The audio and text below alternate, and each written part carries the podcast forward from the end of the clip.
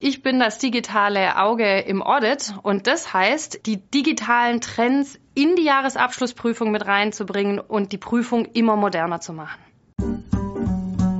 Die Welt ist mittlerweile so komplex, dass ich nicht mehr die ganzen Branchenkenntnisse plus das ganze regulatorische Know-how plus das ganze Digitalisierungs-Know-how plus vielleicht dann auch noch ein super Coach und Leader ähm, zu sein. Es ist nicht mehr so der klassische, sag mal, Lead-Partner, der top-down alle anderen regiert, sondern es ist wirklich ein Miteinander, ein Arbeiten auf Augenhöhe, nicht nur bei uns im Team, sondern auch mit dem Mandanten zusammen. Und das macht einfach mega viel Spaß.